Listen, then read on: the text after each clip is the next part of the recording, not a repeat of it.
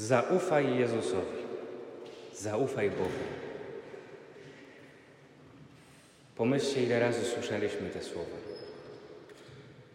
Sam pamiętam, jak w sytuacjach kryzysu, wyboru, wątpliwości, właśnie takie słyszałem od księży, od wielu innych osób. Zaufaj Bogu. Myślałem sobie wtedy, pewnie, ale co to znaczy? Co to znaczy zaufaj Bogu? Chcielibyśmy taką instrukcję obsługi, jak do urządzeń, krok po kroku, co zrobić. Dzisiaj, kiedy przeglądamy portale różne, ale także chrześcijańskie, to widzimy, że bardzo często tworzone są artykuły na bazie pięć sposobów na dobrą modlitwę, udany związek, można by wyliczać.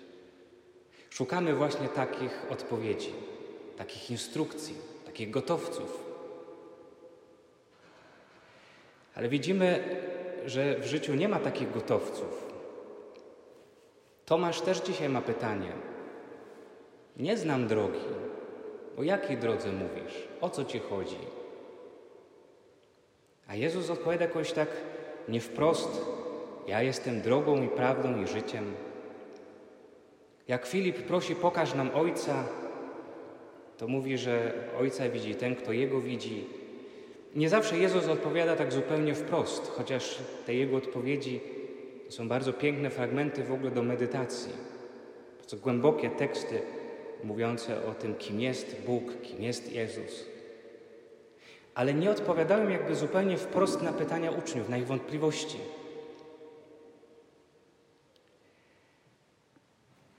Na początku tej Ewangelii Jezus mówi: Niech się nie trwoży serce wasze. Bóg wie bowiem, że w naszym życiu jest dużo lęku. My się o wiele spraw martwimy. My może często też doświadczamy, jak Tomasz, że nie wiemy, którą drogą mamy pójść. Tak wiele jest niepewności w naszym życiu. Niepewności o zdrowie, niepewności o pracę, niepewności o egzaminy, niepewności o wakacje, jak będą w tym roku wyglądać, niepewności o najbliższych.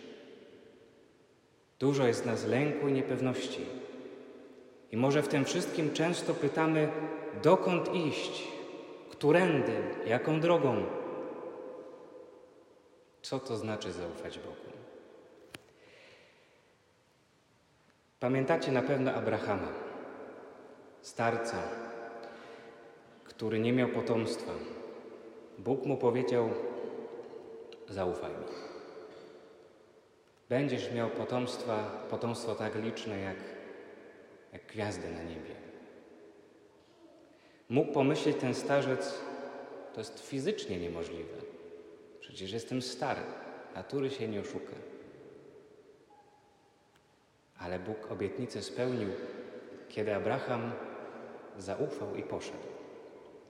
Mojżesz, pamiętamy jak prowadził lud wiele, wiele lat przez pustynię. I wiele rzeczy na tej pustyni nie układało się może tak, jakby chciał. Lud był niezadowolony, szemrał, a to głodny, a to zmęczony, a to rozgoryczony, a to spragniony, a to wątpiący, czy Bóg go prowadzi. Po co ten Mojżesz ich wyprowadził z Egiptu? No może nie byli wolni, ale przynajmniej jakoś było. Ale Mojżesz konsekwentnie idzie, Bóg go prowadzi. Ale jest taki moment w jego życiu, w którym zwątpił. Poddał się rozgoryczeniu i nie wszedł do krainy obiecanej. Owszem, ujrzał ją, bo Bóg mu to obiecał. Ale nie wszedł tam, bo zwątpił. Maryja. Ile w niej musiało się rodzić pytań, wątpliwości, jak to wszystko będzie wyglądać. W jej życiu nie brakowało trudu, ale skoro zaufała Bogu, to znaczy wiedziała, że cokolwiek się nie wydarzy, Bóg jej nie opuści, Bóg ją poprowadzi. Jeżeli pytamy, co to znaczy zaufać Bogu, co to znaczy uznać Go za drogę, prawdę i życie nasze, to jest właśnie to. To jest mierzyć się ze swoją codziennością, nie tracąc pewności, że On jest w tym ze mną. Że ja próbuję się wsłuchiwać, co On mi mówi, i próbuję podejmować tę codzienność z tymi wszystkimi trudami, które są, z tymi wątpliwościami, które narastają we mnie i lękami, które mi towarzyszą. Ale ta nadzieja, że On ze mną jest, ta pewność, że On ze mną jest, sprawia, że lęk nie bierze góry w moim życiu, że niepewność nie bierze góry w moim życiu, ale właśnie zaufanie Jemu.